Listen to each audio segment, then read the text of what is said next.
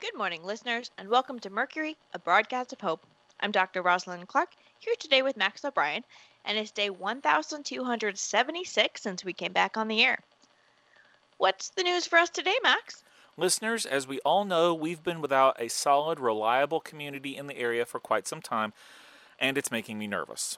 I keep reaching out to Fiddleback Hollow, but they keep rejecting our offers of an alliance. I'd like to kind of crowdsource this a little and see if anybody has any ideas for how to break the ice with them. I have an idea. Let's respect their wishes and leave them alone. Come on, Max. Even Paka and the clearance crew won't go over there. And you know those guys? A bunch of ex military who aren't afraid of anything? And they've told you specifically to leave this one alone. Well, that's easy for them to say. The clearance crew is extremely self sufficient just like Fiddleback Hollow claimed to be, except the clearance crew don't isolate themselves and withhold help from other people nearby. Well, that's their choice. Everybody gets to make their own, and Fiddleback Hollow has chosen to keep to themselves. Okay, but we're still in trouble. All we get around here these days are travelers, moving from one place to another. They don't stay. And we, the three of us here in the station, need some kind of failsafe backup in case things get tricky. I mean, for example, what if Fiddleback Hollow decides to go from being isolated to aggressive? If that happens, I would argue that it would be because you couldn't leave them alone. What happened to your idea from the other day? You acted like you were all ready to start your own community here. What's up with that? Eh, I scouted it out and couldn't find anywhere suitable. The old Deerfield site is still very overrun so clearing that out would be very dangerous. The other neighborhoods around here aren't really secure enough. Deerfield was ideal because it was a gated community, which gave extra protection. But that huge zombie horde we called Medusa wrecked all that kind of stuff. What about the dorms on the college campus? What? Those things are in terrible shape. Broken windows, random trash everywhere. They're just a mess. The random trash isn't that big of a deal we can ask people who move in to help us clean it up. Small price to pay for a safe place to stay. And the broken windows? That's Zombie Security 101. Don't make it easy for them. Plus, it's terrible for climate control.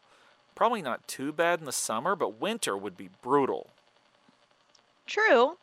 But we just learned how to fix broken windows thanks to Cashew, that dog we brought in a few weeks ago who went berserk when we all left for the day. Oh, yeah. Poor puppy. She had separation anxiety. Yeah, but we gained knowledge out of that incident. We could spiff those dorms up really good, make them seem attractive for anybody passing through. We could really do our own community here. I don't know. Where would we get the glass to fix the windows? Where do we get it for the window here at the station? Plus, didn't Agnes say something about William knowing how to work with glass? I swear, Max, if you keep coming up with excuses, then it'll never get done. Where's that go get it spirit that made you think you could dig a moat around the entire station back in the first year? So I'm a little more cynical and lazy now. What if we do all this work and people don't want to stay? What if we do all this work and people do want to stay?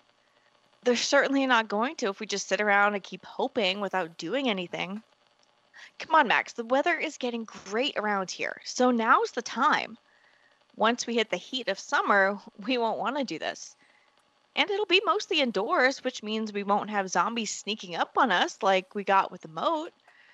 Maybe we set up an alarm system so we don't get surprised on the way out.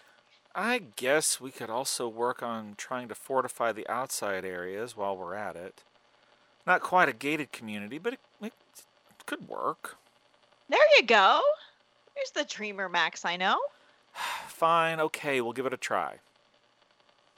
Look, Max, I know that even though we're doing mostly okay around here, that you've had some setbacks and they're hitting you hard. But there's nobody riding to the rescue. At this stage, I think that kind of thing would have already happened if it were going to. We're all going to have to drag ourselves out of this as best we can. And that means sometimes you have to take the bull by the horns and make your own dreams come true for yourself. I know you're right. It's just. It's just hard sometimes. I know that too. But we can do it.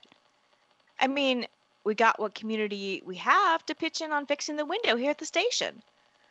Listeners, we can only get stronger if we get more people living nearby.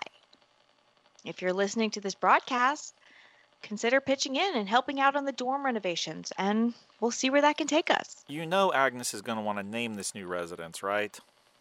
Of course she will, and more power to her. Come on, let's get out there and start assessing what needs to be done and make a plan. Okay, thanks.